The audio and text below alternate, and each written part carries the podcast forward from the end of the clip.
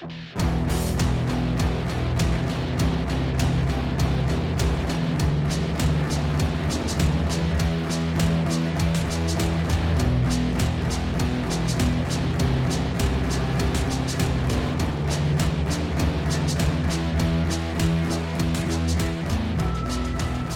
to episode 7 of the Full Metal RPG podcast. It is our inaugural mailbag episode. It is. Yeah, and I hope it's uh, not our last because I, I have a lot of anticipation for this. I'm one of your hosts, Ben. And I'm Brendan. Today we are joined by the uh, often imitated, never replicated, mysterious and elusive Jeff. Welcome back, Jeff. Greetings and salutations. Uh, as usual, we're going to start off, I think, with our uh, recap of what happened in our last session of uh, Out of the Abyss, our Dungeons and Dragons 5th edition campaign. Sounds good. Yeah. So that was a pretty crazy episode. I mean, like the the session we did on Sunday was like sort of a trip. It was like it was uh it was pretty intense. I um went into it with like what I consider to be like pretty few notes, and um because the the party has just had just gotten to Sloobludop after having encountered like some Kuo-toa and traversing the uh, Underdark Wastes. They had just they had just arrived at Sloobludop and they were part of this like like kind of cockamamie plan by this uh, archpriest whose name I'm not gonna I'm not gonna even say his name because it's like so um like snicker inducing that I mean and, and that was really working against like the horror feel I had in my in my that I try I'm really trying to purvey in out of the abyss. And like, everybody kept like snickering every time I said because what was his name? It was like I'll, I'll say it. It was it's Ploopploopeen right? Plupine, yes. Plu Ploopploopeen right? Sloobludop. Yeah, in Sloobludop. So I mean, they're trying to do this kind of like you know, I think I think uh, Alexander called it like right away when he was um like when you guys were heading towards when you guys first met the uh, Kuo-toa people. He's like, "Oh, this is a lot like Innsmouth or something, right?" Like Yeah. he said that like a Yeah. couple couple weeks ago, and it was a lot like that. It was the, that was that's the kind of flavor that this episode was going for. But um, Well, I think Innsmouth has more. I mean, the the Kurotoa here feel more just like backwoods almost, or as opposed to the Innsmouth would have that sort of like weird decaying feel to them. Hmm.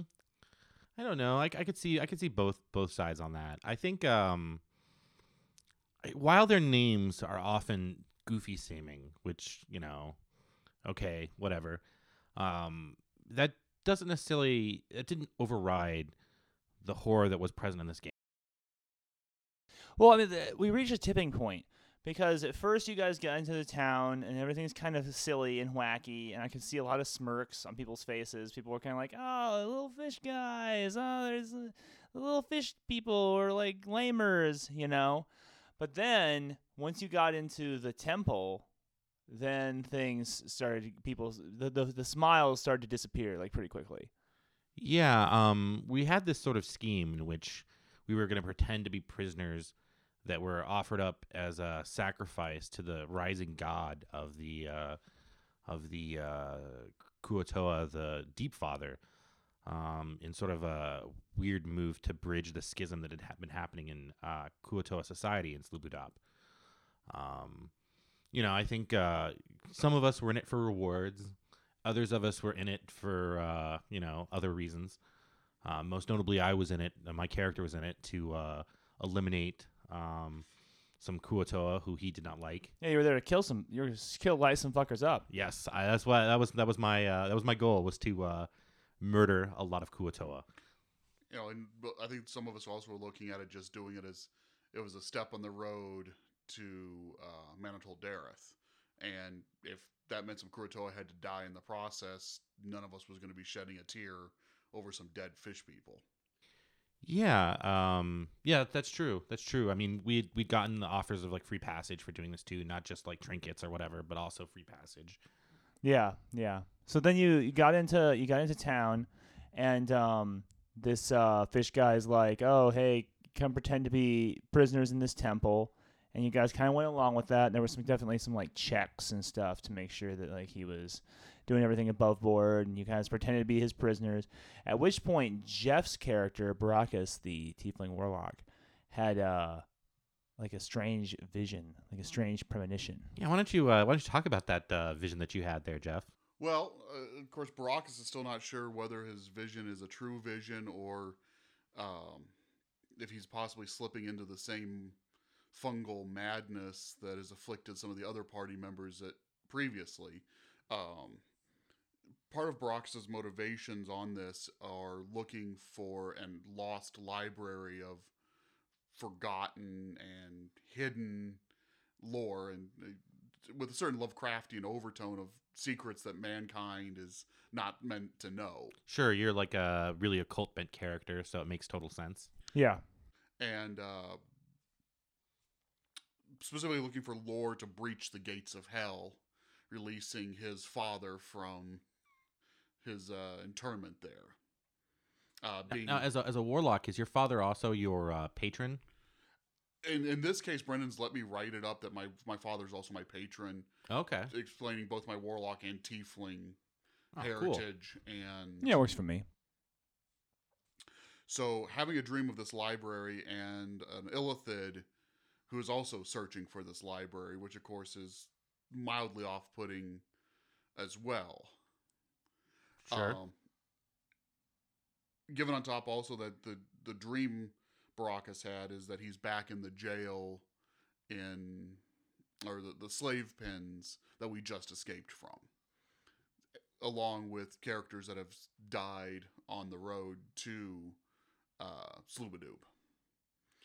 Uh, so he's definitely right now questioning whether or not this is a true vision of the path he needs to lead, or whether he is uh,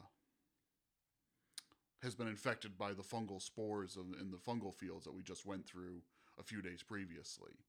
And definitely uh, he'll be searching out uh, Kale to discuss Kale's visions of the fungal to see if they match with his vision or if it's something radically different and maybe something that can be trusted. Interesting. And what what what if you come to the conclusion that it is something radically different? Uh, then it then it leads him down a. It looks as though it's a step on the path, and it, it confirms that he needs to get to Mantol-Derith in order to find the next breadcrumb, as it were, on the way to the library. And we'll probably also start working towards enlisting the rest of the party and joining him in the search for this library. I gotta say that if uh, as more information is made known to my character, he would happily join you in your quest. well, yeah, I mean, um, yeah, there's really only so much I can say about that. But um, and so I won't.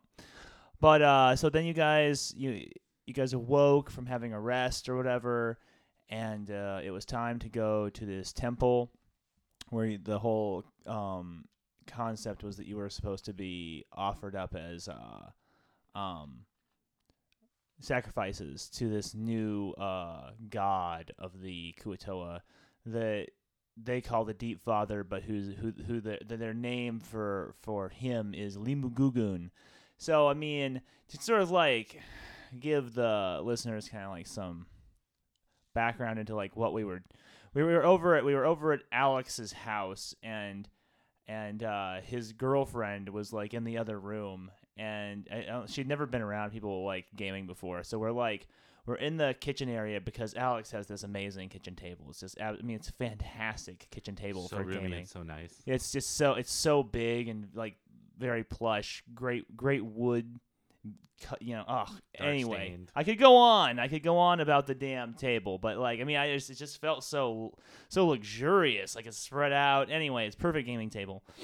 And his girlfriend's sitting in the other room listening to us play, and it's supposed to be this like really big cult scene, and I have to keep I keep standing up behind the screen like I am like prone to do and I get really excited and I keep like waving my hands in the air to like portray stupid cultists yelling Leemooggoogoon, Lima Gugoon. I mean it was just like it had to have been it had to have been very bad for her and in retrospect I was just like I was like oh oh god oh Jesus like these this is one of those this is one of those gaming moments that I, I I'm not probably not gonna like cherish in my heart forever.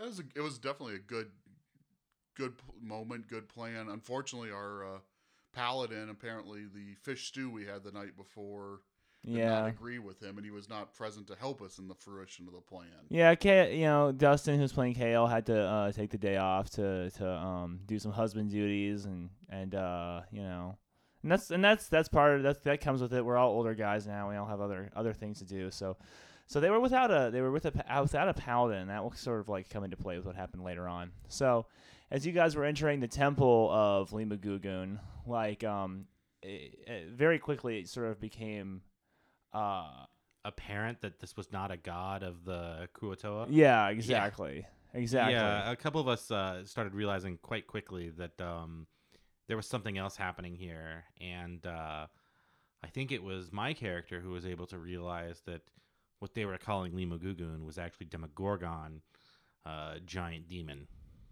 Yeah, right. Um, it, you you guys kind of did some checks, and the, the the architecture of that building was like not anything close to what um the Kuo-toa were seemed capable of. Yeah, I thought that was kind of interesting that like the architecture in Sludop was kind of different in general because you had like the sort of like Kuo-toa shantytown, which sort of like built up around like buildings from bygone eras that had like sunk from the surface or been excavated. I mean, that added sort of a coolness to the scene that I thought was pretty pretty awesome. Well, I mean, there that's in like a number of different uh, Forgotten Realms supplements. This idea of like the kind of like swallowed up civilizations that you can encounter in the um, Underdark, and so I was kind of enjoying playing with that because uh, I think it gives kind of like an interesting sort of like with uh, with for lack of a better word, kind of like gothic feel. You know, these kind of like the, the ruins and like being occupied by uh, cultures that don't understand them because they're they're in their ancientness, and so it became pretty apparent that this was like a like an abyssal temple, and then as you guys crossed the threshold into the main sacrificial area, you found that it was in fact a temple to Demogorgon, and And I think your description of that really led to the the kind of decayed grandeur of the place. That's oh, sort of did, like did, did did it work out? yeah, Oh, definitely. yeah, and it, it was very evocative of sort of this that the the Kurotoa there are almost just there as sort of the parasites crawling over the decaying corpse of some eh, far more ancient civilization, and really led to the worry of, all right, what have these idiots found? And Yeah, yeah. But I mean, like, I think in typical kind of D and D style, and this is one of the things I like about Out of the Abyss, is it takes a kind of like different take on the D and D, uh, like typical adventure path.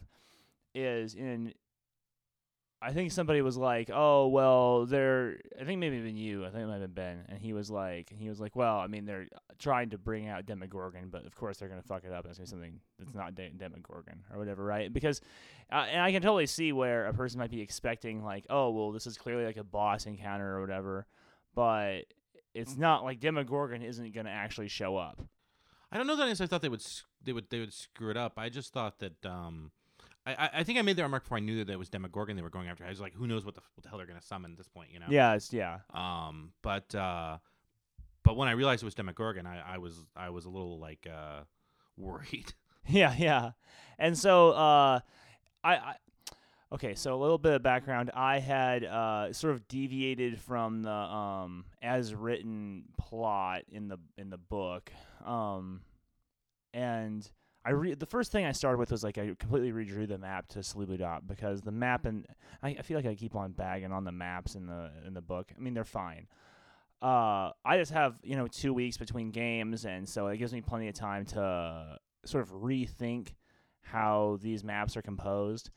And this, so go You're ahead. posting that map too that you drew, right? I haven't posted it yet because like right now on the Insta page, it's like a lot of black and white, and I kind of want to have some more color on there. My my personal Insta is entirely entirely black and white, and I just didn't want people to. I, I don't know why anybody would think this, but I didn't want anybody to think like, oh well, uh, Brendan's going all black and white on the FMRPG Insta, and it's like no, that's not that's not it at all.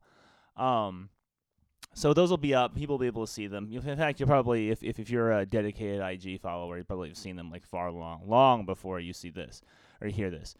But um, I decided to redraw Sleepy Dot because to me it wasn't, to my eye, it wasn't complex enough. And I wanted, especially when I showed the map to the players, for it to be more engaging and for it to, to look like a um, an environment in which there's like multiple levels of activity. On some level, I kind of wanted to think like, oh, well, is this map good enough that I could flesh it out a little bit more and run it as sort of like if if, if like say the party just wanted to stay in Sloobludop, right? could they do it? Like, could we continue to run games just out of there? And I was like, well, sure. Once I had redrawn it, it was complex enough that I could just go with, go in there and start adding in. Well, this is where the tavern is, and this is where the armorer guy is, and this is where the stinky fisher guy is, and then we, and then we could have, could create plenty of hooks for it. Um, and I don't know that the first map, the map that they give you in the module, was um, suitable for that type of adventuring. Um, I but certainly felt like the map that you drew was a nice, complex map and lent a very real, solid feel to the town. I, in, in a way, I was kind of disappointed that we had, because of the way we were doing this in the adventure, that we didn't get a more of a chance to kind of explore the town. And yeah, man. but there was just really, with the deals we'd made, that really wasn't an option for us. No, it really wasn't. I, I, I agree too. I think it helped me visualize sort of like like where we were going down, especially some of the a lot of the description that was added to that about like um like uh the the sort of like gritty, muddy like streets. I thought that was uh was very well. I really got a like a lot of visuals off that. Oh, good, good. I'm happy to hear that. I'm happy to hear that. Um, yeah, the module presents it. It writes the city in such a way that it presumes that you could arrive there, um, and just be exploring the town all on your own without having cut a deal with either one of those factions. So, um, it's po- it's possible to be in a position where you could explore the town a little bit more. And I was a little bit bummed that that didn't like end up working out.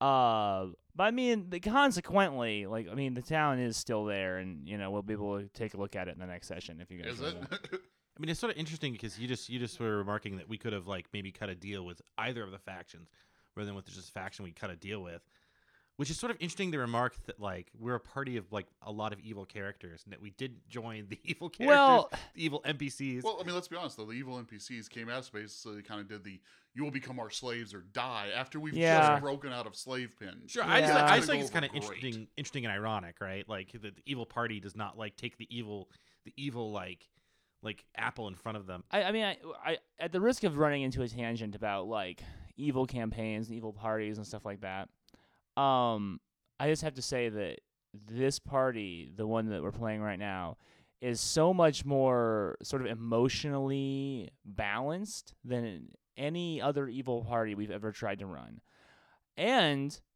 also it's more emotionally balanced and internally consistent than many of the quote unquote good slash heroic parties we've tried to run in in in my memory. Um people despite the fact we have a lot of overtly evil characters, everybody seems to get along, right? The avenging the people the, the evil characters don't care about the avenging paladin's avengingness. The avenging paladin doesn't seem to give a shit about the evil characters. The evil I mean the evil characters for the first time ever have been like uh mild to a point. I mean, it's not it's not mild because I don't want to make it seem like you guys aren't playing your alignments. You are, but for the first time, and I've I've been up your guys, I've been up both of your asses about this seriously for like the last twenty years, being like, being like, yo, just because you're playing evil doesn't mean you have to play some kind of like psychopath who's like just constantly walks around, you know, killing people and stealing stuff and you know worshiping demons openly you know I mean, we can we can you can be a toned down evil character right? And and finally after all these years I, I have what I've always wanted you know Yeah, look, it's working great too. it's super great. Yeah, and I, I think for some reason this party is really buying into the idea that we're chaotic evil or lawful evil, not chaotic stupid, and mm-hmm. that while all of us are, almost everybody in the party is an absolute evil, cutthroat character, right now our our continued existence relies on somehow managing to work with the rest of the party because I think all of us character wise realize that on our own we're we're either dead or back in the slave pen. go ahead go ahead Oh, I, I definitely agree with you. I was actually thinking about that as as we had our as this game progressed. I actually there was a point in time where like where things got pretty hairy and which we'll get to. And I was thinking about that. I'm like, I'm an evil character, but I still want to save this guy's life. yeah You know? yeah right I that's still so want to try and crazy save this character. That's so crazy. and, and we played so many other games where people have been like, "Well, I'm lawful good, so I guess I have to save you." You know what I'm saying? And but but like, And I, I just remember the last fantasy game that we all, all three of us played together, and it was the Pathfinder Council of Thieves game. This was like five, six years ago or something. And um, I just remember how intensely dysfunctional that group was, and how I mean that that that whole can of worms, that whole topic is a topic for a different podcast. But I mean, When D- good games go bad. yeah, and- yeah, indeed, and I mean that's that's definitely like a that's like a whole show on its own. But um, I mean this game just seems so so healthy, and and, and I was so worried about it when I started writing it because I was like, shit, um, I was remembering Council of Thieves, I was remembering I called it fuck uppery, and I was like. I was like, "Fuck, man! Like, if these guys don't work together in the Underdark, they're dead like immediately." Yeah, and I'm sure you were getting pitched like these like characters who were sort of out there, like my character concept and and Jeff's character concept that were just like, Yeah, I mean, your concepts are fine. You guys always have fine concepts. yeah, well, still they're kind of out there from like a typical character, and you, I could see how like you might be worried about like how like everybody's gonna get along. and just Yeah. I, I think also we haven't really ran into the, the what seems to always be the killer of an evil party is when the one shiny that everybody wants drops Oh yeah, that's true. and uh, suddenly everybody whips out their weapons to fight to the Mm. death for the shiny. And we really haven't had that because we really haven't been finding any. I mean, everybody's kind of finding bits and pieces, but there hasn't been that one like, oh my god, everybody wants it item that is. Well, what's found. what's interesting is that uh, for a module, usually modules have like a lot of very specific treasure, right? But Out of the Abyss doesn't. Uh, for the most part, I've been rolling off of the um, treasure tables in the DMG, and uh, backing up what I've heard about Fifth E is it's a very magic item rare environment. It's just like I mean they're not just everywhere, and then people are getting a ton of gold, but I don't know what you guys are going to spend it on because you can't buy these things. You can't buy magic items. They don't have gold. lifestyle, lifestyle. Yeah, like Underdark lifestyle. I mean, I, hey, well, are you saying I'm gonna be. to, we, who knows? I mean, we're gonna go. We're gonna go to a big city. you're going to Mantle to Rhythm, you're gonna make it rain? Yeah. like, why yeah, not? yeah. not? I mean, I think that sounds great. Well, no, that uh, that will be interesting. That will be interesting. I mean, if you guys if you guys end up there. Anyway, so so uh back to the temple. You guys come into the like chthonic temple and the and the followers of Demogorgon are getting all fucking ape ass and getting all fucking weird. they're sort of like a religious fervor frame. Yeah, and uh, they've built. And that, that's where I went with this whole fucking map thing. So, in the book, they haven't done this, but in my game, they've built this pier out into the water, right? And they've set up their like um, sacrificial chamber at the at the very end of this at this uh, this pier. And so they lead the party out onto the pier, and uh, I had described it as being kind of like being hastily constructed, like as the party was being led into town um, as prisoners. And, and, you know, have, at one point there having like the sacrificial thing happen out on a pier, to me, like makes just a lot more sort of ingrained sense to a water-based kind of fish people. Yeah, I mean, I thought that it made a lot of sense, and I I I, I, liked the way it played. Personally, I thought it was like may, may, maybe it's in there. I don't know. I, I I don't think so. The map is radically different. Um, but uh, so you guys were way out there on the edge of this pier, and they start this ritual, and then um, Baracus has this has the rad idea. He's gonna like essentially kind of blow up the pier to keep to keep the cultists from swarming out. And at that point, it was like time to roll initiative, and everybody started killing everything, right? Or we tried to kill everything and ended up like getting really beat down. Yeah, Yeah, I figured we figured we needed to cut off the pier behind us to stop all the reinforcements from just swarming over us as we're trying to deal with the pri- the priestess and her like inner circle. Um, and I don't know whether the book actually allows for that or not, but it certainly seemed like a very good idea at the time and did come in helpful at a few points as we shoved and yanked some of the cultists into the hole created by blowing up the yeah, sort of coincidentally, we had just leveled to three, and um, I had gone with the uh, the monk school of the elemental like like sorcery school for the monk, and um, I'd been deciding like, oh, I get one spell, like which spell am I going to take? And I was like, I was thinking about it, and I was like, well, we just hit this sort of like weird water area in the Underdark. So it makes sense for me to like take a water spell. Yeah. So I took this cool water spell that was like, like a uh, water whip, right? Yeah, it was a water whip that like fires out for 30 meters and then or 30 feet, and then if if they fail a, a Dex save, it can like pull them towards you or knock them prone. So when the the way that this chamber was sort of set up, the priestess was out sort of on a dais, and then there was like a, a sacrificial hole where they were like cutting throats and dropping bodies Yeah. uh, into this pit that like or into the ocean, but through this hole. Yeah. And so I'd had this idea at the start of this battle. I was like, well, if I get within, if I get within like 30 feet of that priestess, I'm gonna like cast this spell, and if she makes her Dex save, I'm dropping her in the pit. Yeah. yeah. And that'll end this ritual like right now. But I, I did not know this as the GM, and this is one of those moments where I'm like, I pretty. it- It was serendipitous the way I set up the models on the pier because she has this kind of like honor guard of like cult, you know, cult priests that are um, they were spellcasters that uh did not have her ability, and uh, but they were also like fairly martial characters. And they formed this very kind of like defensive line between her and the party, that uh, the party ended up feeling like it was very difficult to get through. Yeah, it was. I mean, I I used up. I get two second level spells. I picked up the spell Shatter. Used it first off to shatter the pier behind us, and then the second one set it off right on top of most of the cultists and rolled terribly. And my dice n- never seemed to come back after that. Oh yeah, everybody blames on the dice. No, this was last last time we played. My dice were cold as fuck. This time, your guys' dice was cold as fuck, and I was rolling hot. I just couldn't stop. Yeah, uh, it sort of sort of ended up that like the thief, uh, Sejin, and myself, the monk, um, ended up uh, like up front. I was trying to get towards that priestess, but we just sort of ran into this wall of cultists, Yeah, this wall of honor guard, and um, man, they really hit like a truck. they did, they did, and they had a bazillion hit points too. You guys kept like looking at me like, so they fall down now, right? And I was like, no, no, they fall, they fall down yet. yeah, yeah. Uh, the gnome kept the Manix kept casting, uh, played by Alex, kept casting sleep in the hopes that some of them had been reduced to enough hit points where they could finally like fall asleep. You got like one at Yeah. last. I was like, ha ha, deal with it. Um, but I mean, I will say, so so the cultists kind of end up. I mean, it wasn't as much as that that that wasn't a straight up encounter. Like like if you guys had had to just play that encounter out, you guys would have completely party wiped because these guys were like they so deeply outclassed you guys.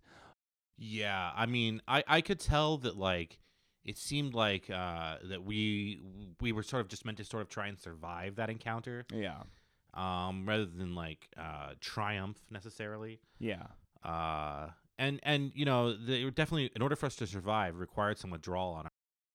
yeah.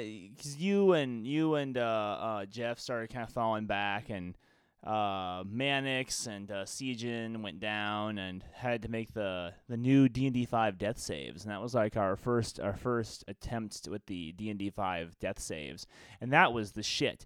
I thought it was a save. I thought it was like you got to throw in your con mod or some shit, but no, it's just like you're just rolling 50-50. It's like you're flipping a coin. You're, so you're rolling a d twenty, and what you know you're keeping track of death or unconscious, and whichever one you get to first on, on out of uh, out of six, um, boom, you're you're you're done. It, but you do note though that a twenty counts as having succeeded on two saves, and a one counts as having failed two. Yeah, as I Yeah. recall, And, Manix uh, did roll a twenty. It was just on his last His last roll, one. Yeah. where he was two and two. So it was 50-50 live or die at that point for poor I Manix. think Sigyn just just made her just bam, bam, bam. Yeah. yeah, yeah, just three three in a row. No, I think she had one. She had one. Yeah, just one. either one- way, I mean, at that point, we sort of we were sort of trying to pull back, and and some of our party had been like, you know, uh, knocked unconscious, and and we're being drug away, and at that point, Yeah, uh, they're dragging I- you guys to the pit to finish the ritual. yeah, at that point, that was what we were talking about earlier, where I was like, well, I really want to save these guys. I guess I'm gonna go risk my life here and, and and try and like because at this point I think I had like four hit points. so, so I mean, kind of like to balance out the encounter, the the, cultists were killing themselves uh, b- without with with like lack of of uh, sacrifices. They begin sacrificing their own lives, and the um, archpriestess of uh, Demogorgon uh, sacrificed herself. which su- successfully summoned Demogorgon from the depths of the Dark Lake. And there was this like apocalyptic sort of like moment when uh he like rises and he's, he's kind of like one. Of, is the word kaiju? It's like a kaiju movie or whatever. Is that the right word? Yeah, yeah. You know, he's exactly. like he's like fucking kicking the shit out of Demo, uh, not- uh, out of uh, Sloobludop, and uh, we these guys both have to.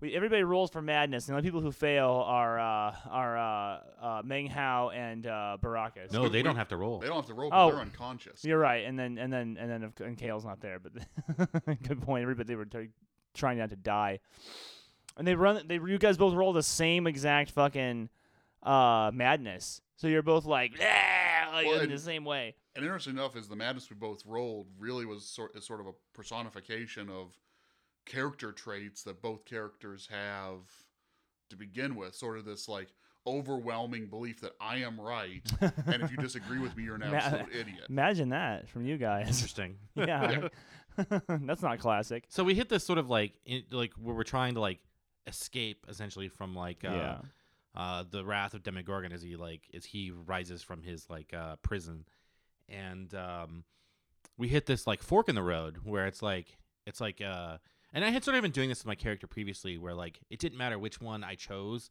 I was just going to choose one and assume I was right. And I'd been doing this before. So I figured with this madness that I had, it was like it was definitely going to happen that way again. So I make my roll. I just make a roll on myself to like figure out where I'm going to go and then and then uh uh, Baracus makes his choice, who's also mad, and it just so happened that both of our choices coincided, Yeah. which was very fortuitous. yeah. And Unfortunately, we were only choosing between two passages. Two so we, pathways. we had a what a twenty five percent chance of Yeah. hitting both hitting the right one, the same one. So then, so then these guys like roll, run out onto this pier where all the various denizens of the uh, Dark Lake are making their escapes or trying to batten down their boats because the arrival of Demogorgon through the Dark Lake has like disrupted the water. And I described everything as being very kind of like hurricane-like, you know, all these like with like these in like like demonic winds and like a lot of surf splashing and. Uh, by this point, the pier has been ruined. It's it's all everything is destroyed and uh, I had planted this this these NPCs in a in a boat, the, obviously like the best seafaring vessel like at the at their disposal. And I was like, oh well, you know, these guys will see that and they'll kind of latch onto that, and I'll introduce some new NPCs um, that I was hoping to would make things more colorful and characterful. But being in the grips of madness, these two jokers right here decide like that they're gonna have some kind of like weird flame war with the with the uh, uh, inhabitants of this boat. I just commanded them to let us aboard, and they Oh. did not. And, and to be fair, I mean, you, you, have, you should. I mean, we should share with the listeners the madness that we had is basically this like megalomania personified Yeah. that we are absolutely right, and anybody who disagrees with us or even attempts to hinder us is obviously an enemy that must be destroyed. Yeah, that is a thing that did happen.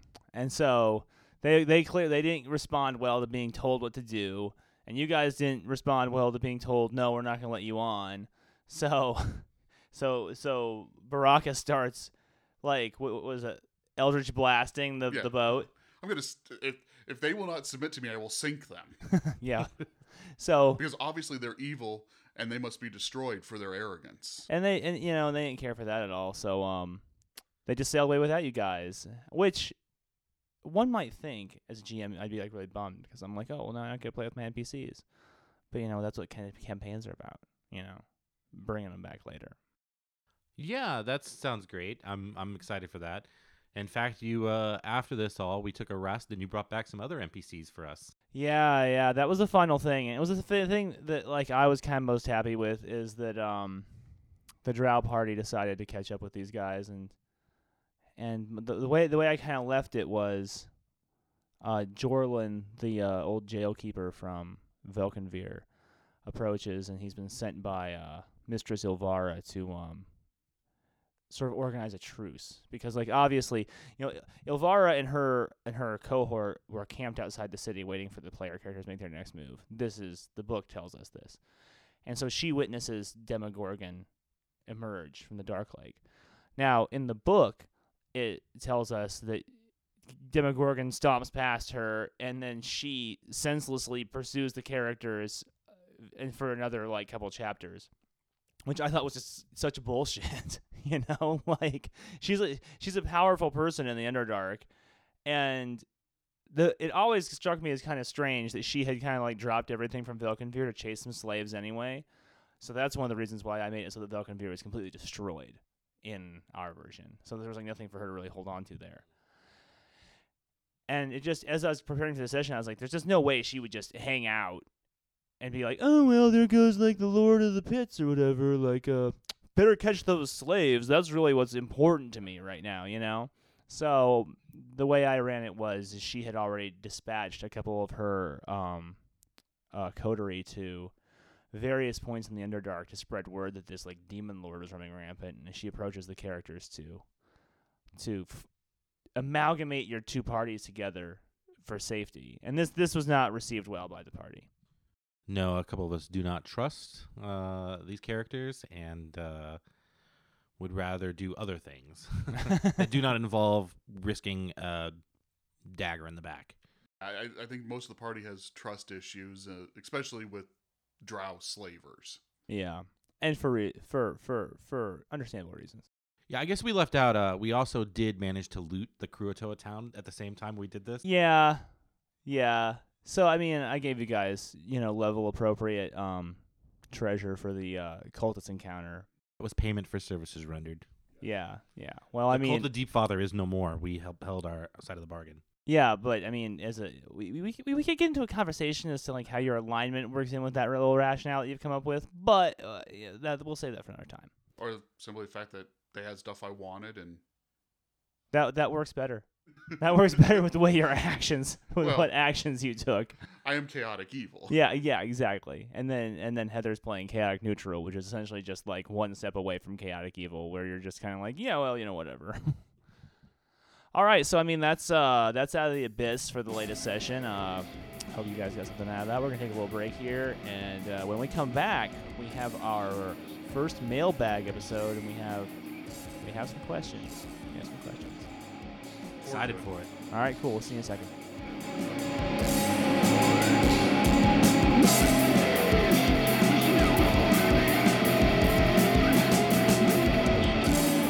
So we are back about to dive into our very first mailbag. Now, I'd just like to take this second and acknowledge everybody uh, around the world who has been listening to Full Metal RPG over the past month.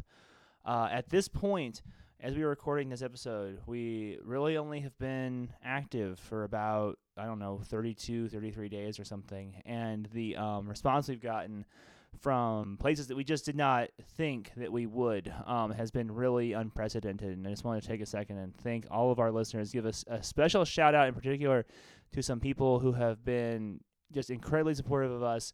Uh, Nate from Dungeon Punk slash Corehammer, uh, Mark from Dungeon Punks slash Corehammer. You guys are amazing, and uh, we really appreciate everything that you've done for um, Full Metal RPG. And then I want to give some shout outs to some people who've just been down with the Full Metal RPG like life since uh, before it was Full Metal RPG. This, you know, this entire project started out as a uh, Instagram feed called Industrial Strength RPG. The the sort of vague idea was that it would sort of turn into something later, a uh, a blog or uh, I don't know. Mostly I thought it was gonna be a blog, but then Ben had the idea that it would be a podcast, and that's we we ran with that. And uh, there have just been certain people who have been with me, with us from day one. Uh, in particular, I want to like give a shout to Gustavo. I want to give a shout to Alberto. I want to give a shout to uh, Jamie at Coliseum Rex. Um, I want to give a shout out to Javi in Spain. Um, you guys, like, you know, always checking in, commenting, being so active. It is the lifeblood of what we are doing. And, you know, which brings us to this mailbag. I mean, it's since we, it's been a month of doing this, and now people are writing us questions, and they're like saying, "Oh, hey, I was listening to the podcast, and I was thinking, well, how do I do this?" And I'm, and then this, and this blows my mind because I never considered myself to be an expert at anything. I always considered myself to be kind of a dunce, to be totally honest. Yeah, I, I gotta say, I was I was blown away that people wanted wanted our our uh, sort of input on like these various questions. I find it awesome. Yeah, yeah. I mean, I mean, it, it, it, I, I guess I'm about role playing all fucking day. You know what I'm saying? We have done that before. We have, we have, uh, we, uh, we have literally talked about about role playing until my jaw aches. And so, um, without further ado, we have some questions. Um, the first one is from uh, my friend Alberto. Uh, you can find him on Instagram at five to midnight. That's five F I V E, the number two, and then midnight is spelled as you would expect. Uh, I will just go ahead and read what he's written. He says, "The question: I started my role playing career with Vampire. My first game was Vampire: The Dark Ages, uh, Rocking Malkavian, which is a clan in Vampire: Dark Ages for those who don't know. Uh, the game was balanced between role playing and combat. So here I am, many years later, literally picking the dead role playing scene in my town, hoping to get people back into it. That means learning to run the game. So when I pick up a game like DCC, which by reading some of the modules and core rules feels like a hack and slash encounter fest, how do I bring a role playing element to a game that feels like much as, like it's much more structured for encounters? Has this been a problem with you guys along the way? Would you consider the OSR scene more edged for encounters, or is it something in my head that I can totally build and run a nice role playing scenario in between the actions? And then he, he kind of follows up with this with this very interesting point. He says, I ask because I'm trying to incorporate Ptolus, uh, run a portion in the slum as a gang pay their dues out of the seedy side to the upper levels. And first thing I want to say is that sounds like a fucking badass game. It does. So, so Alberto, do not give up on that concept. That concept is pure gold. And Ptolus, uh, to my understanding, is like a fucking rad ass supplement. I mean, that was like one of those hundred dollar fucking Monte Cook books back in the uh, uh, mid OGL days that just gave you like it was like it was a tome. You could like beat someone to death with that thing. It was like a hundred bucks, and it gave you this entire city that you could just unbelievable like micro detail on like everything that was going on. Um, personally as a gm i kind of stay away from those books that have like the micro detail. I am more interested in hooks and less interested in detail. But whatever is working for you is is what's going to work. Now the reason alberto asked about um, dcc is he, he kind of posted this on our facebook page where i was kind of pumping for the uh, dcc guys a kickstarter. They were doing for their uh, fourth printing of the dcc rpg game. And that's kind of why this question has an osr flavor to it Uh, you know, you might want to tell everyone what the acronym for DCC is. Oh, DCC is Dungeon Crawl Classics, which um, started out as being like a series of uh, um, modules using the Open Gaming License materials published by Wizards of the Coast, the uh, 3.0, 3.5 era. And then um, by the, the way that they talk about the history of their company, they um, when pe- when when D and D transitioned into fourth, they kept trying to publish model modules for fourth, but uh, interest waned in fourth, as we have noted, because it sucked. And so they realized that if they were going to kind of survive that, they had to sort of uh, come up with their own their own thing. So they wrote a rule set um, that they could then write modules for. And this rule set is one of the most kind of like um, talked about rule sets in the OSR scene people are bonkers for it. Now I don't have mine. I, I, I backed the Kickstarter, so I don't have mine yet. I flipped through it, and I mean it's it's very tabley. It has a lot of tables. It looks okay. Um, and I, I think that Alberto really hits on something by saying that it's very encounter driven, and we all. Uh, the whole OSR scene, in a certain sense, is very encounter driven. Yes. Um, and I, I think that that sort of reliance on encounter driven storytelling was one of the things that opened up the path for storytelling games in like the early 90s and even when i'm writing for say um, lamentations of the flame princess which is another uh, osr which is, stands for old school role playing or old school renaissance uh, games i just can't get away from the storytelling thing. Like james raggi who who basically i think in his ethos when he's like kind of talking about osr gaming he he really kind of condescends the storytelling games as being kind of like English book reports or like drama kid fun tropes. And I mean, I totally understand where he's coming from with that. Um, but I can't get I can't get away from it. I love character driven stuff. I don't really care about encounter driven stuff. Encounters are fine and they're fun and they're part of the game, but I I like stories, you know. So how do you how do you uh, balance the two then? Well, As a as a as a GM DM storyteller. this this is what um this is what I want to say about this is what I want to say to Alberto. Um the gaps in the system and in the story where nothing is written for s- social encounters or for story is where you insert your story, you know?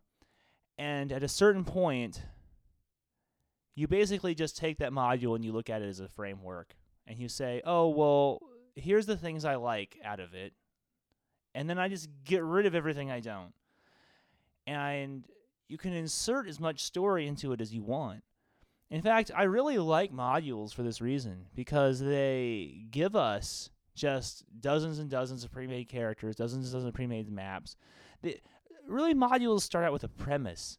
I don't like the idea of a module as a instruction manual. I like it more as a kind of like helpful suggestion, kind of like a cool pitch, like a like a like a three sentence pitch about what a game could be about. I had so much fun running Council of Thieves because like half that game that I ran was just was was was the shit that I came up with. You know, like I kept up making. What I like to do is this: I like to take the module, and I like to imagine the environment that exists inside of, right? And then I extrapolate on what kind of conditions would this create? What kind of people would you meet here? And how would they behave? And that's where all the story comes from. You know, I mean, that's that's that's the story, right? I mean, we've I, all three of us have had this debate more times than any of us can count about how some of the old school D and D, especially advanced D and D second edition, and even to some extent three point five, yeah, does not in a way does not support the role playing. And we've always had this debate as to whether, all right, forgetting the system mechanics, if you have the right group, could you still do role playing in it? And I think the group and the encouragement from the the dungeon master, storyteller, whatever title you want to use, to the group on give me backstory for your character. Why is your character walking around here? And then creating these story hooks. And, this is where modules really can come in great because they give you sort of this pre-done framework and, and lay out some nice uh, details for you. Okay, here's who the king or the general or the town leadership are, and here's some of the things going on around here that you can work in. So, why do the characters care, and why are the characters doing this? Um, but it it all falls on the game master, the, the dungeon master, to push the players to role play. Because if the dungeon master doesn't, it's not going to happen. Especially using these encounter driven games. I I uh I, I tend to approach things as um, a player first. Um, I have, as I've said before, I've had aborted attempts at running, but uh, you know, majority of my my experience comes in as a player.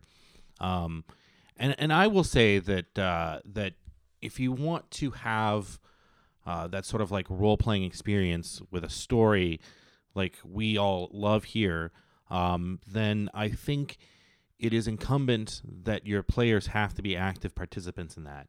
If they are not Yeah. active participants in that, then it's it's it's almost impossible to succeed. Um, you can you can you can tell the greatest story in the world that and provide like awesome hooks for your players to sort of like take part in.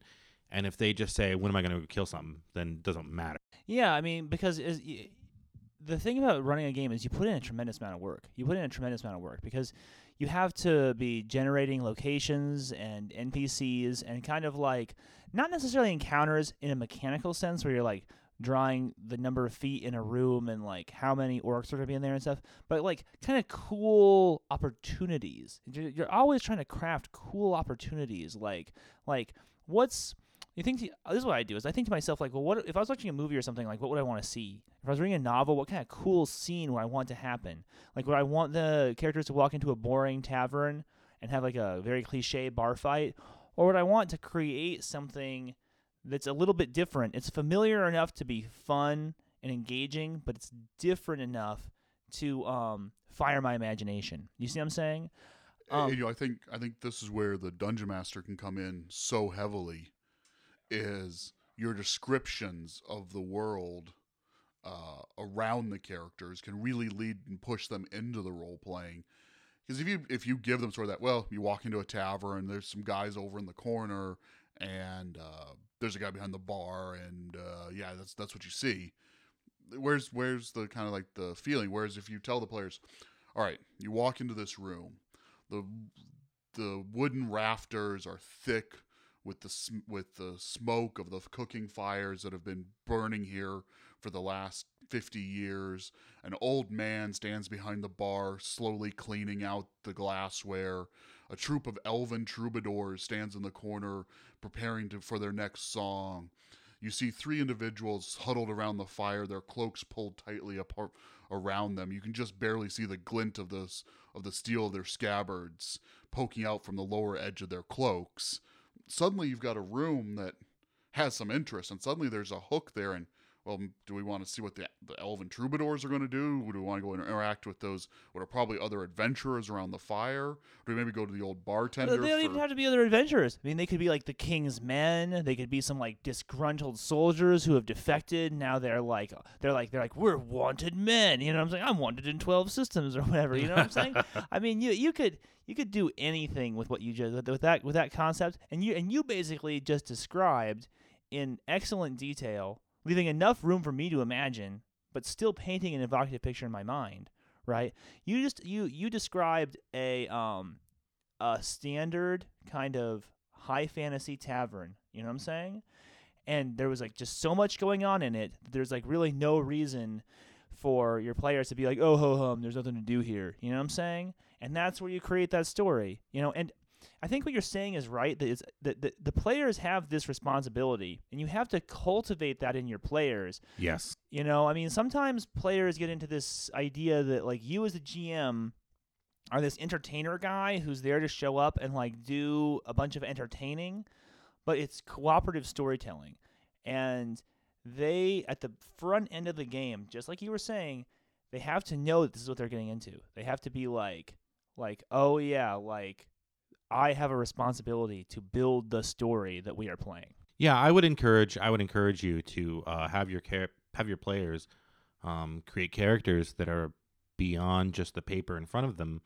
You know, uh, uh, have interesting backstories, have like you know goals, emotions, thoughts that are beyond like I want to slash this like you know slime down.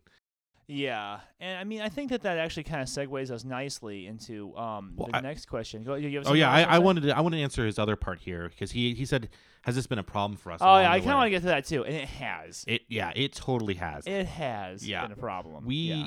uh, starting off we um you know we've had a lot of people we've role played with over the years and uh, we've had schisms in our group because of this uh, because you know it's not for everybody honestly some It people isn't. yeah some people want different things out of out of uh, role playing yeah.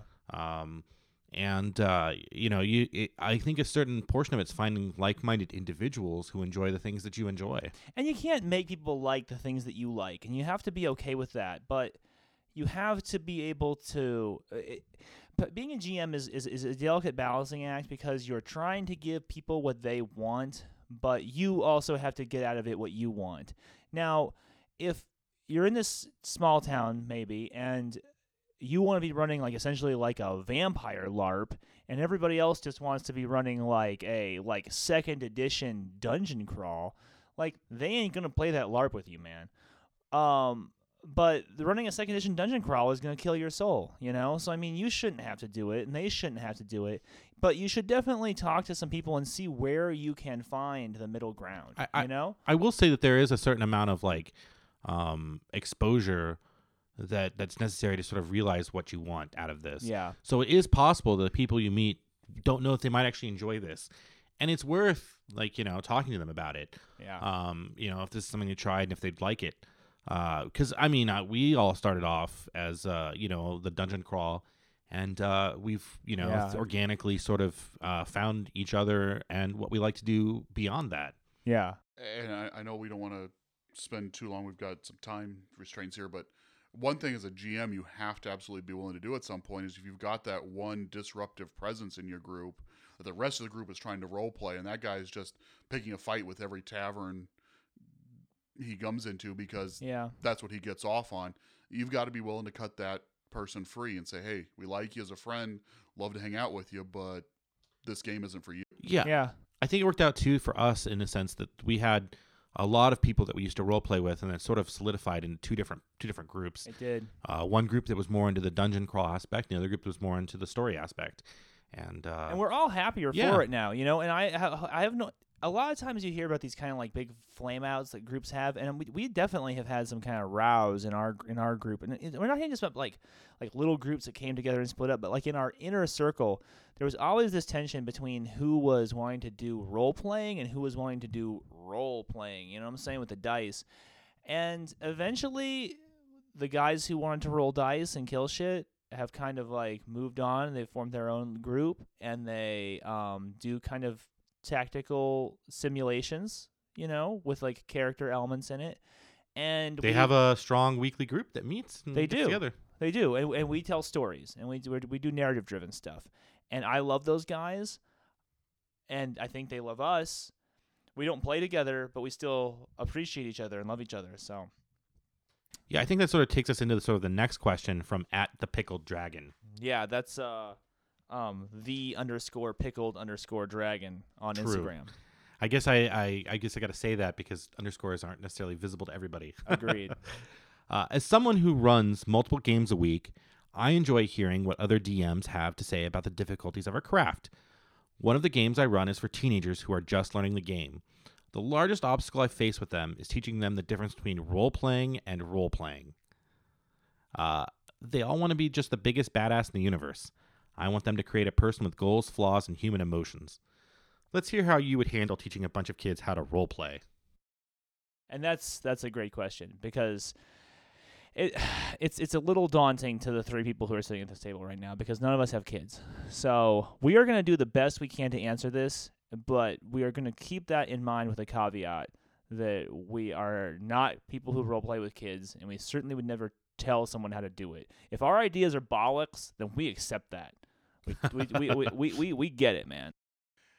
I mean, first off, Pickle Dragon, bless you for trying to bring up the next generation of role players. Um, Yeah, indeed, right? I mean, we- th- th- this is our life's blood. So, I mean, that, that you are doing good work, my friend. I, you here, guys, no, you no, guys I got- are all I've got- like, I've got some uh, thoughts. uh, well, then thoughts. say your thoughts, man. You Yeah, read yeah. the question. Um, I, I, I will say that I was struck when this. I was struck by this question because I was, I was picturing how we started off and how we sort of organically came together. Um, you know, I think a person at a time. But what sort of then I started thinking about like uh, our iron the Iron GM competition that we did. Yeah, and, uh, the- your train of thought and my train of thought on this were identical. Yeah, like uh, the the the group that you ended up with had never had really. Uh, uh, the the type of story driven experience that you provided them, and they loved it when you provided it. Yeah, yeah. I mean, they did. They did. Um, that was. Let me let me just back up for a second. Okay. I really like the way you started that out because we in this room, the guys in this room, did not grow up under the tutelage of another like elder statesman of role playing. We we grew up role playing um in back rooms and in game shops, essentially teaching each other how to play. And every so often we would have an older kid who would teach us how to play but those those experiences were always kind of like mired in kind of like teenage angst and melodrama and the weird sort of theater of the mind that's going on there. We never had somebody sit down and tell us this is how it's done. We sort of, in a certain sense, taught each other how to play. And I mean, I guess what happened with me was I read all these damn vampire books in the 1990s that were into character driven stuff. And i just sort of got this idea in my head that that is the direction that we needed to go and that we needed to do less of the combat driven stuff. And so i started pushing that real hard and it wasn't it wasn't always easily met. It wasn't always well met you know? And there was like a lot of growing pains we had to do to to kind of get through those times. But back to what you were saying about the Iron GM, those were like the youngest kids that I'd ever run for. That was the biggest age gap I had ever had. yeah, I mean, you, you'd run for us when we were younger or, or as young as them, but younger. But, yeah, younger. But uh, but uh, not not like with the age gap difference. Yeah, exactly. And what I found is that they also want to be badasses, but like all people, I think this goes to all role playing, is that they they wanted to get something out of it, right? They wanted to feel a certain way. I think all players want to get something out of it and they want to feel a certain way. And if you can strike a bargain with them and you can say, well, yes, you're going to get this, but I need to get this, then you guys are on the way. You're on the way. And the those first attempts might not yield all the fruit that you want it to, but you will definitely be planting the seeds, you know? Because some of the like more in-depth role playing is kind of an acquired taste. You know what I'm saying? I mean like it's not intuitive. A lot of times people just think that all they're going to do is describe rooms and then kill things. And then when somebody challenges you by saying like, "No, I no, what is your motivation for killing things? What are your motivations for what? Why? Oh, it says on your character sheet that you're a member of the Church of Lathander. Why? Tell me why." You know, people like start. I don't know. There's a cool picture in the book by Lathander, and it's like you have to, like, getting them to think about that. You know, I mean, it just takes time. It takes time and cultivation. You know. I mean, I've I've never GM'd for at least not in fantasy setting for younger people. I've been in a few D and D games where someone's kid would sit in with us, and you know, I mean, that was always the the thing was uh, trying to get the teenager to sort of sit sit still and actually pay attention to the game enough. Uh, we, but those games were not role playing intensive to begin with. They were I have ran for some people in their like early 20s in Vampire. And yeah, that seems to be something, you know, that late teenage, early 20. You always want to be the biggest, baddest, scariest guy on the block. And as anybody who's familiar with the World of Darkness, especially with the Vampire the Masquerade system, as a new character, you are about as far from the biggest, scariest guy on the block as you can get. I mean, yeah, you're That's a really interesting point. There is a sense of powerlessness in storytelling games, huh? Yeah. I mean, yeah, oh, okay, you're a vampire. You're way more powerful than the average human. And if you piss the prince off, he looks at you sideways, you explode. Yeah, yeah. And people sometimes reject that. I've definitely had people reject that. People who want to play um, epic fantasy, high fantasy, because of the sort of like power fantasy that's inside of it. But kind of what I'm hearing here as we're talking, and I didn't even really realize, I didn't come to this conclusion consciously until I heard us all talking. But what I'm hearing is you should consider showing them a storytelling game.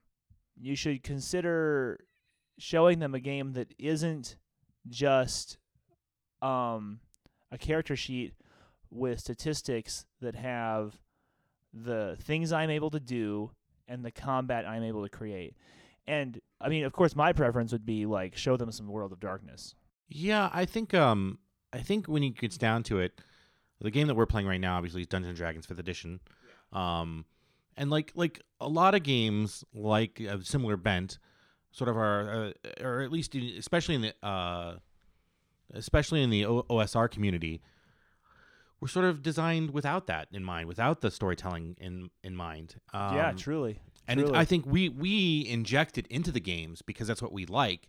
So we're able we because we have so much experience in doing this, we have a very storytelling storytelling feel like uh, like D and D game that feels like a storytelling game. Well, I mean, over the years, like I was saying, I have developed this contract with you and with Jeff about I know what it is that you want, and I know what it is you'll give me, and you guys know what it is I want, and you'll know what I give you. So it's so much easier for us now. Yeah. And now that we've figured that out, we can we can play a game like D and D five, and we can just work off of that template. Whereas 10 years ago, I mean, I remember playing fucking some D&D with you like 10, 15 years ago where we were like in each other's grills, like, give me my powers. And I was like, play a fucking character.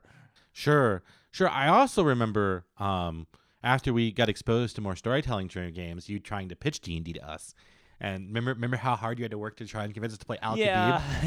yeah, that did happen. Because I don't know, I just, yeah, I. It's weird. Like the the the, the longer I play, like I, I feel like I've probably, I, you know, I was realizing I was like looking at all these fucking uh, World of Darkness books I collect here, and um, I don't think I've run a World of Darkness game in like the better part of ten years. But I've run a ton of fantasy. I don't know what it is. I've just I got the got its hooks back into me. I just run fantasy all the time now. Um, but yeah, I mean, Pickle Dragon, show show your teenagers a storytelling game. Now, I, I, as I said, my preference is World of Darkness. World of Darkness can be as edgy or not as edgy as you want.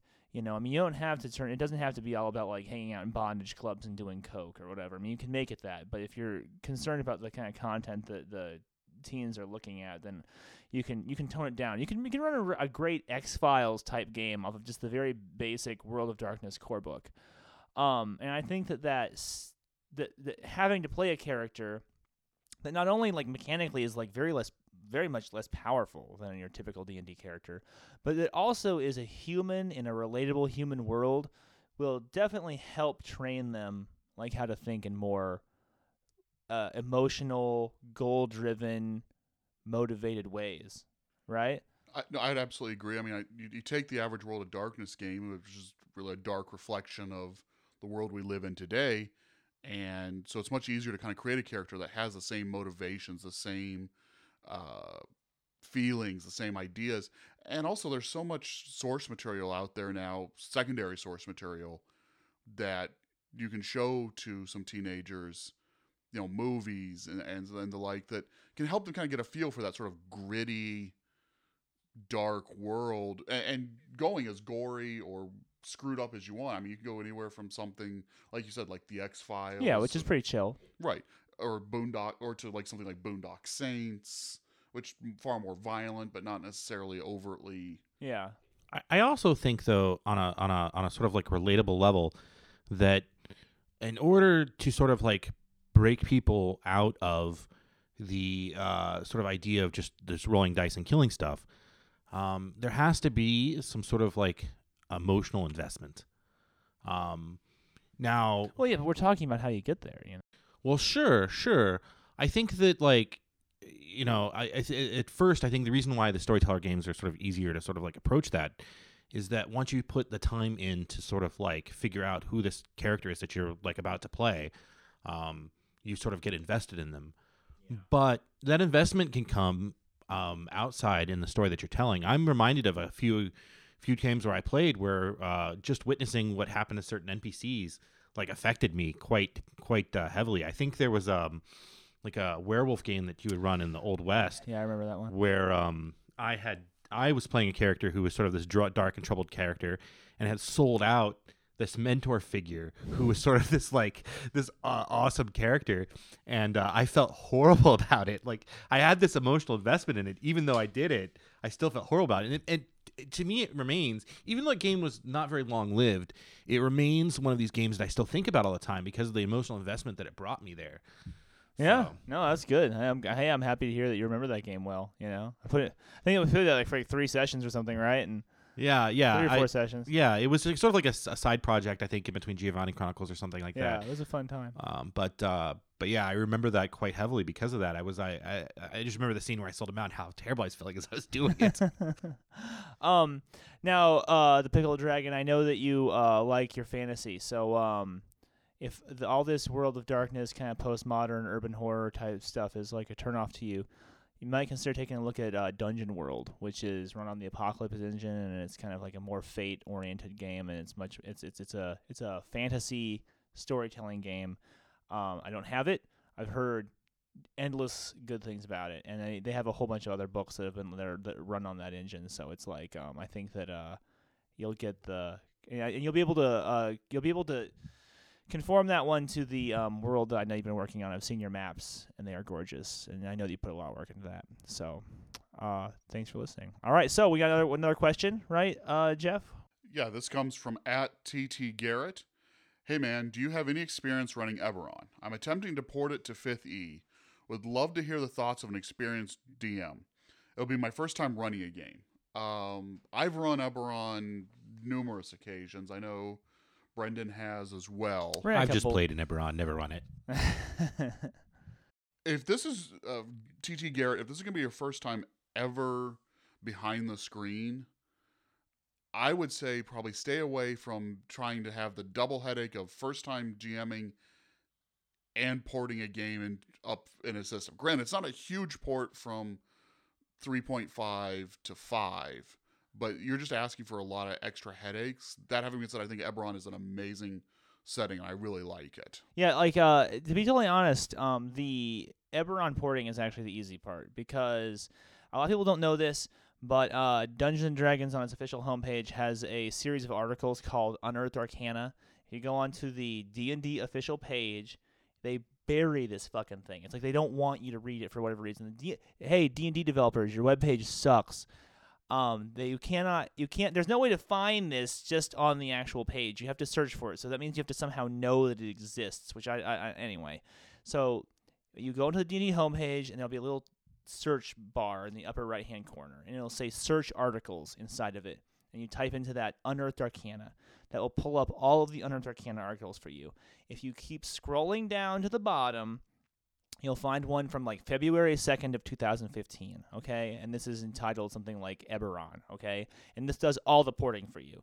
This does you'll get uh, your artificer classes in there, your um, warforged, your fucking changeling, all those fucking guys are in there. You don't have to worry about any of that shit. In addition, in other Unearthed Arcana articles that will actually be subsequent to the Eberron port, there is uh, psionics. There's an, a, a rules for psionics article, and then there's another class called the Mystic Adept, which is like a, a hybrid between an arcane magic user and a psionicist. And you'll need all of those for Eberron because Eberron has this whole uh, psionics fucking continent, and it's a big part of that storyline. So you'll need those three articles, and once you have those three articles, then you're fucking fine. You know, what I would suggest doing is is is get on eBay or go down to your used bookstore and find a butt ton of Eberron books on the cheap because right now people aren't really looking for them. Um, they but they haven't become rare collector finds yet, and the those old 3.0, 3.5 books are where all the lore is at. You can read like um, you know, Five Nations is a Five Nations is a great book. Uh, Dragon Marked is a great book. Um, Secrets of Sarlona is a great book. Um, and then, you know, if you're like looking at those monsters and you're like thinking, oh, geez, I just don't know, like, how am I going to run this? First of all, fuck the stats. Stats don't matter. Just find a monster that like look at in your look in your monster manual. Find a monster that like looks cool and is it about at the right fucking like CR for what you want to be fight, fighting the party, and then just use those stats, but describe the monster that it says that you see in Eberron. You know? Yeah, what what you're really talking about is the porting of different like of flavor versus like Yeah. versus Yeah. like rules or whatever. Yeah. Um, and I was I had this idea where I was going to talk about like because because I'm I'm kind of a systems guy. I like I like systems on a sort of a very basic level, and so I had this idea like I was going to talk about like the different like the tricky part of like porting systems to Eberron from Eberron. Um, but apparently I, I don't have to do that now because they've already done all that for you. Yeah, I did all that for you, Sonny. Uh, yeah. I don't know why they don't make those articles. I mean, they're really good articles. Their They're webpage catchy. does suck. It's fucking ghastly. Yeah, I hadn't realized that they'd put this article out. I was I was sitting here thinking you're gonna have to do all the systems transfer on top of trying to be your first time GMing. Now, one little tip I will give you, TT Garrett, on GMing Eberron. Uh, think long and hard before letting players play Warforged if it's your first time GMing, because nothing can wreck a GM's plan faster than a couple of Warforged with their high armor class and lots of hit points right off the bat and just wrecking through your. Well, I mean, right now we are talking about the 3.5 Warforged right now. I mean, the, the point. 3.5 Warforged and the 3.5 Artificer were were nightmares because they just they played havoc with just basic systems in that book. But what made the Warforged ridiculous was his the way that he relied on feats. Like he just as you could- you played like a Warforged fighter, and then you got a billion little feats, right? And there were a bunch of Warforged only feats that that essentially was like I'm a cyborg and I rebuild my body to do something very very specific and very very damaging to the GM's game. That's gone because those feats are gone. Good point. Um, the artificer was a bitch because he had like this ridiculous way to like subvert the magic system and like crank out ridiculous magic items all the time for like no gold or whatever. And like so he broke magic. But now the magic system's different and the magic item production system's different. And I took a very very very quick look at um the artificer for you, and I don't think he's gonna be a problem. I could be wrong. I should really have had uh, Ben Bailey over here, my fucking bloodhound for broken. Um, take a look at it. Maybe, may, you know what? I'll have him look at Ben. Look at this thing. Okay. and we'll get back to. We'll get I'll back have to, to you. scour the webpage to find the article, but I will do it. Yeah, yeah, right. We, you, I will have to I will roll. trek trek my way through Dungeons and Dragons Mecca to find it. I guess. Pa- make sure you pack some iron rations. Yes. It's it's like, hey, hey, uh, wizards. You know what would be cool? Like a link that tells me what books I can expect to come out and when. I mean, whew. I mean, you know, if you let me get a little hot under a collar about like the upcoming releases, I might, you know, be more inspired to buy them. I mean, you know, they, hey, they got, you know, they got my, my my hands tied. I'm buying them all anyway. Um, because hey, the webpage sucks, but it's the best product like maybe ever. Um, did I have another point? I had the, my last point on porting this thing. I was looking. I didn't realize that there was another like Unearthed Arcana book somewhere. Oh, you know what? It's in the fucking player's guide, I think, for Princes of the Apocalypse, which I don't actually have. Anyway, it's this little tiny slim volume, and they have uh playable Duergar in there. I didn't know that they had that, and so I was looking through the monster manual. The new monster manuals don't have rules on playing um, the monsters.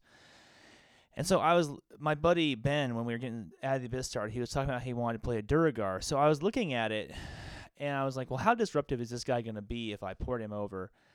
And so I compared him the the the the new Duergar to the old one, the old in like the 3.5 monster manual, which I had a much like more uh, in-depth mechanical understanding of. And to be totally honest, they're almost the same.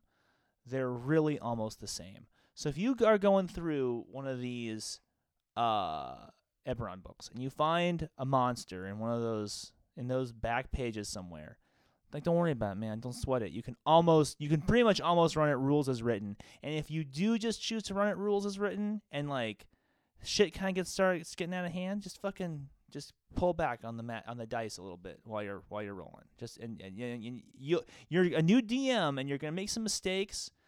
Um, but just like just like uh, Jeff was saying, if somebody's being a dick to you in your game and it's not working out, then just tell them to knock it off. And if they don't, then let them go. Uh, get the guys, get the kind of people who are playing that want to be playing your kind of game. So think about what that is before you start, and uh, have fun. You know, Definitely have fun. And And just remember, you're you're the DM. you're the DM, man. Never let them see you sweat. And two, when you make ruling, stick with it. Stick with it. It's your game, man. You know what? Okay, I'm gonna tell. It's a quick aside before we get to our last question. We have we have a little bit of time. I once had a player come to one of my games. This is a vampire game, right? And this was a new player, and I was kind of between groups. I was assembling a new group at this point, right? Um, that that Ben Ben was Ben was part of it, but I don't. It's a long story. Anyway, I was assembling a new group, and so I really felt like this pressure, like, oh, well, I have to have these guys play because if I don't, I have no group. I'm not going to role play anymore. My life will be over, right? So I invite these people over and we start playing session one. And this guy is sitting in his chair at my house. He's my fucking guest in my fucking home, right? And I've given him like I've done all the host shit. I've got like like like beers and I've got like some snacks and I've invited him over to my house to play a game with me. And I'm starting to set the tone for Vampire, which Vampire is a very like tone heavy kind of thing, right? Mood oriented, just like all gothic horror. And Homeboy sits in his chair and starts pretending to snore, like like that, like real loud at the table. And at first, I was like stunned. I was like, like, like, like, what? Like, I mean, he's like trying to send me a message, like, this is boring, boring. Get me out of here. And you know what I should have done, man? You know what I should have done is I should have called time on the game. I should have stole, stood up and said, you know what, man? This isn't gonna work. Thanks for coming by. I'll see you around somewhere else, but we don't need to play anymore. That could have saved us some trouble in the long run. and I didn't. And as Ben just said, we ended up playing with this guy for like two or three more fucking years. He was a thorn in my side that entire time. He was a thorn in the side of like everybody, and eventually we had to fucking kick him out anyway, right? in a in a in a in the way in which we we ended up kicking him out, ended up destroying a game that we were all really enjoying. Yeah, I mean, this guy ended up being the fucking terror of multiple games. So don't ever compromise your own kind of self esteem. Understand it's your game. It's your fun. It's your house. And if if they don't want to play, then they don't have to. There will be other players. Anyway, so that's Brendan the Martinet. that that's that. Um, good luck on your screenplay, homie. I know that that's coming along well for you. All right, so last question of the night is coming from our good friend and loyal supporter, um, Gustavo. He says, "My name is Gustavo, Brazilian cinematographer." So the casts are fantastic. Keep doing the great job. I'm trying to spread the word and send the podcast to every friend that are into RPGs, which we appreciate, my friend. Thank you. yes, thank you. Uh, so my question is, how often do you guys use props on the table, and which games are the best to use props? That's his first question. We'll read the second question next. So you want to go ahead and get started with this one, Jeff? Yeah, sure. I mean, first off, I think we need to define props. Are we talking miniatures for a tactical map? Are we talking like costuming and other clothing? Well, Gustavo and I talked quite a bit. I think he's a he's a World of Darkness guy. Okay, if we're I mean talking clothing and like props like that, I'm a huge fan of using them for World of Darkness games. I I seem to recall like um when we were really into our like big big original like Vampire World of Darkness runs, we had a lot of props around. I mean, uh, this was back at your old house, and we had like uh like that cool knife that, that was always out there, and then like the yeah, the the like the the like uh like uh all of the candles and like uh, all sorts of things was very sort of evocative of of uh of you know gothic horror to sort of put people in the mindset of what they were doing and some of us would i don't we wouldn't necessarily dress up like we were like characters in a gothic horror game but we would certainly like Jeff did. Jeff dressed up as his character, and I gave him additional experience points for that every single week. And he sat there in the sweltering hot Phoenix nights, dressed in full character in in my in my in my parents' house. We were quite young at the time, and we was I was still living at home. He was sit in my house, surrounded by candles. We're talking about it's like 90 degrees out, and I would l- illuminate the room only by candles. Now this is where we come across like complete fucking nerds because we would we we, we would we we gothicked out that room. i mean we, props props for us weren't necessarily even just like a like a, a, a visual thing that you could see i mean we had like you used music in some of those games like Oh yeah, to me score is very important for a Add score, the candlelight sets mood. yeah. Uh, No, Yeah. no, I mean you guys go ahead. I, I I recall like a lot of things we did. I mean, because really, what you're talking about, you're talking about this. You're talking about things that like help help set the mood. Yeah. And I, and I recall like um, it wasn't just like the stuff that was out there. It wasn't just the music, but there were also. I remember we would start we would start reading like some weird passage from like the Book of Nod or something We like. start every game session with by reading a passage from the Book of Nod around candlelight. I mean, dude, God, Jesus. Okay, so at the time I'm living at home, right, and we did all this shit. So like, I I, I blacked out my windows. I had this huge side bedroom, right, huge, and you know, everywhere I've lived subsequently, I do the same thing to my play area when I want to run World of Darkness. I black out the windows. I try to have some big curtains, like hanging either over the windows or on the walls, even just to cover up bare walls or cover up kind of like ugly paintings or just anything that's gonna distract you.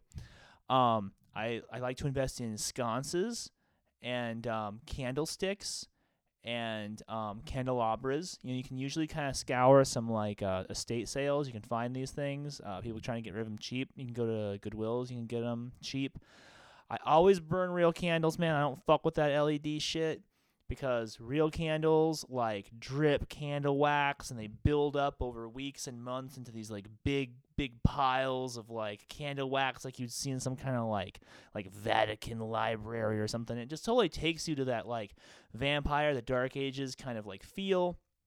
Uh, sometimes I get like I'll, I'll I'll mix in like one or two scented candles to like play with smell a little bit to kind of like to like especially like if say say we're doing some stuff in Venice, like a uh, a chapter is going to take place in Venice or a couple chapters is going to take place in Venice, then I'll choose a scent and I'll stick with that just for those chapters, right?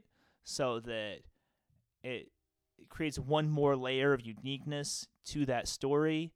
Um we would we would gather around the tables and read out the Book of Nod. The knife that Ben is referring to is this kind of like costume knife thing that I found at a garage sale somewhere. It says it's like a Spanish dagger, but it looks kind of, it's, it's corny in the light of day, and I would never be like seen running around the street with it saying this is my dagger. But I mean, like in a role playing scenario, it really helps just kind of take you there. I always make sure that that's out on the table. I like to keep like some kind of skulls and some bone stuff, which in Arizona really easy to come across because there's like a lot of things that die out in the desert, you can just take their bones. Um, these things, these kind of memento mori, you know, they always they always put you there. I have this really great um, Roman Catholic cross that my brother bought me. I think it really works. Uh, tablecloths, don't don't skimp on your tablecloth, homie. Like a nice plush tablecloth with like a cool pattern on it, not some like Christmas shit, will really will really help take you there, right? Or even if you know if, if a true tablecloth is outside your budget, uh, just go get a couple yards of just good black fabric to drape over the table Mm-hmm. and use it as that. Um, especially great thing with using something like that is then as the wax cakes onto it, you're like, oh, I don't care. It's yeah, exactly. There was so much shit we ruined with that wax. Am I right? Yeah. So much shit. um, I- I know the the vampire game that I ran for nearly ten years. We would do the same thing. The candles. The uh, one character had a very unique sword, and uh, I actually at one point like found a sword that matched my description of the sword the guy always carried. So I picked it up, and it would always have it like leaning in the corner, especially uh, on nights when this NPC would would be interacting with the party. Uh, having and having people you'd be amazed, especially when you're running like a World of Darkness game, how much mood you can have just by having your players asking to put forth that little bit of effort. Like, hey guys, throw on at least a black T-shirt and a pair of black Levi's. Oh yeah, this is critical. Kind of like when you, if you were doing theater and like you you don't in theater like the backstage guys they all wear black so that they aren't seen, you know. And when you do that and everybody's just kind of sinking into the shadows, right? It just makes everything come to life. Yeah, and and, and it, it makes it and just it, it's amazing how jarring like visually and mentally can almost be. You're uh, you're trying to set this gothic horror scene and somebody's uh, you know sitting there in a baseball fan T-shirt and pair of cut off shorts. Yeah, it doesn't work. Uh, and on a side note, this is one of my personal pet peeves for when I'm GMing. Turn off the damn phones. Yeah. I- understand. I mean, you know, we, we play with older people now, It's a some, different era. but I don't want to be in the middle of some NPC's major exposition to the to the players and suddenly hear the latest top forty ringtone. Well, I mean, I think that a lot of people turn off ringtones. I think that's like fairly well known at this point. What bothers me is the way people uh, manipulate the phone constantly, and especially if you're going to be playing Vampire in the dark by candlelight, people with their screens on all the time. That's just going to completely kill like all this work that you're putting into the mood. So, you know. It's not too much to ask to say like, look, we're gonna take regular breaks at this thing, but especially because when you're doing like really in-depth role playing, remember how back in the day we used to, we used to have to take breaks because it was just so, it's so intense, and then you'd like Oh yeah. you need a few minutes to kind of cool off or whatever, and then you Oh, come yeah. back to the situation. You know, like, you know, can pick it up where you left off. So just say, "Hey, we're going to take regular breaks," and I'd really appreciate it if we keep the chatter about outside shit to a minimum, and um, no phones. You know, because uh, that's another thing I, di- I discovered is that like there was a time when we were playing Vampire a lot, but but there are a lot of people who were really into Warhammer 40k. And so people would want to sit at the table and talk Warhammer 40k while Vampire is trying to go on. And that was fucking death to mood. So it's like, can we keep the outside table talk to a minimum and phones on breaks? Now, when Jeff's talking about soundtracks, I always to do soundtracks. This is super mood enhancing. And I don't do it so much in fantasy because cause fantasy music is so balls. It's always like this Renaissance fair, like fucking like jigs and shit. And it's just like, it just takes you to somewhere super corny. Um, but if you can find music, we live in a golden era for this now because back in the day, this is the 90s, Gustavo. I would sit around, I would, over the course of the week, I would make these CD playlists and I would have all the tracks written down with what scene I wanted to play them for. And then I would put them into a CD player and play them on repeat until the until the song was until either the scene was over or until I thought the song had like gotten so monotonous and like just drilled in people's heads that I had to turn it off. Um, and you played it like an adequate volume that isn't going to disrupt role playing. But now we live in the age of Spotify, where you can you have like a bazillion songs just at your fingertips. You have like every fucking soundtrack to every fucking movie you can think of just like right in there. You can make these in-depth playlists. The songs never need to repeat. You can you, I mean the fine tuning for the mood enhancements that you get through music can be like laser focused at this point, you know.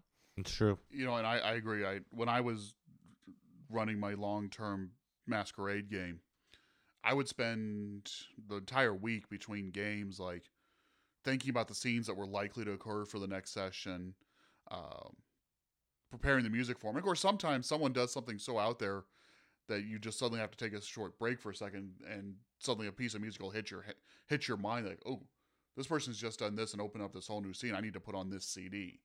But with now with with the digital music the way it is, Yeah. so much easier, so much easier to create playlists. Um, one thing I'm experimenting with for, and I haven't had a chance to run this yet, but basically just attaching my laptop or my iPod to my home theater system, Yeah. having it off to the side of me, and just being able to queue up whatever music I want from everything from the most basic like stormy night sound effects, like tracks, right up to you know pumped up kind of heavy rock or something for a fight scene.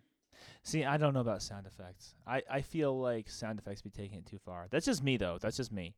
Like like like like breaking glass and stuff like that. Like a sound. No, no, no. I, I'm talking like the like you have those like stormy nights where it's just kind of like the wind blowing and rain and thunder every so often. That, that could be good. That could really work.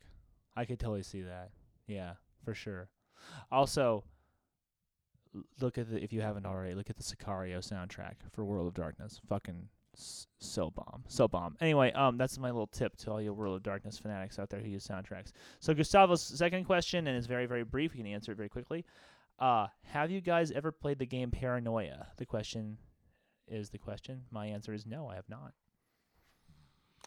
Uh, I I think that there was a game that I almost played in when we were kids, but I didn't actually play in it for some reason. I couldn't go out that night or something. So no. like that. Yeah, So no, I haven't. no, I have not. Uh, I've played a few times back when I was in college. My the dorm I lived in, a group of us would just kind of rotate games every Friday night, and we played Paranoia a few times. It was a lot of fun. I keep it's one of those games I keep wanting to kind of pick up a copy of it, but I'm not sure that I'm the right temperament to ever run it. I, I had a ton of fun playing it. I am not the type of the temperament to play it or run it. I mean, it's just not. It's just not. I mean, it's a humor game, and I like drama games. Something. No, hu- there's nothing wrong with humor games, but it's a humor game, and I like drama games. And it's short term. It's like meant for one shots, right? Right. And I'm a I'm a campaign guy. I'm a I, chronicle. I guy. mean, theoretically, there's a campaign mode you could do for it. I've never, never played in a paranoia campaign. It was always I one never even heard of that before. I mean, Yeah, I, it was always one shots. I yeah, it always just seems like one shots. Anyway, uh, so Gustavo, get at us. Let us know. What's, what's your thoughts on Paranoia you play? All right, man. So, good job, guys. Thank you for uh, contributing your wisdom. Thanks for uh, contributing the questions to our uh, our listeners out there. We uh, we'll uh, start saving up for the next mailbag. We get a bunch, decent amount of questions here. Yeah, indeed. Thanks for inviting me tonight, guys. It was fun doing this mailbag. Oh, but Jeff, you are always welcome to this table, man. You are great, and uh, your episode just came out. We got some we got some good feedback. Yeah, uh, now people are starting to get an idea for who Jeff is. He's maybe a little bit less mysterious than he was before that. Jeff is super mysterious. I don't know what the fuck you're talking about. This guy is this guy is fucking Highlander mysterious. All right, so uh, thanks everybody for listening. Thanks for your questions. I've had a great time. Have a good night.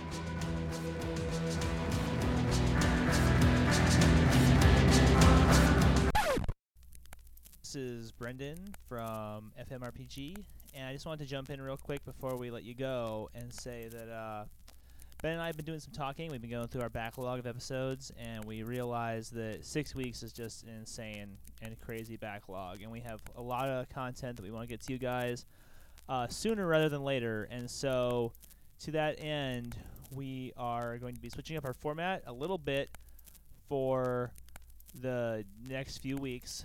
We'll be releasing an episode a week uh, through mid March 2016. So, um, the plan is to revert to the twice a month format after we've caught up with ourselves a little bit.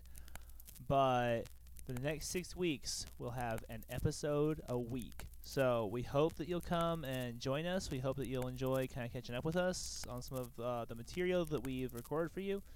We're very excited about it. We hope that you are too. And now we'll resume our program as usual. Tonight we had music supplied by Legion. The track is Missile Planes. And our bumper was provided for us by Load. The track is Stockholm Syndrome. Full Metal RPG supports a number of different social medias. Find us on Facebook, Instagram, and Twitter. We are available on iTunes, so if you took a listen to the episode tonight and you enjoyed it, please do consider stopping in and giving us a review. That would be killer. All right, thank you so much for your tireless devotion, cultists. Have a good night.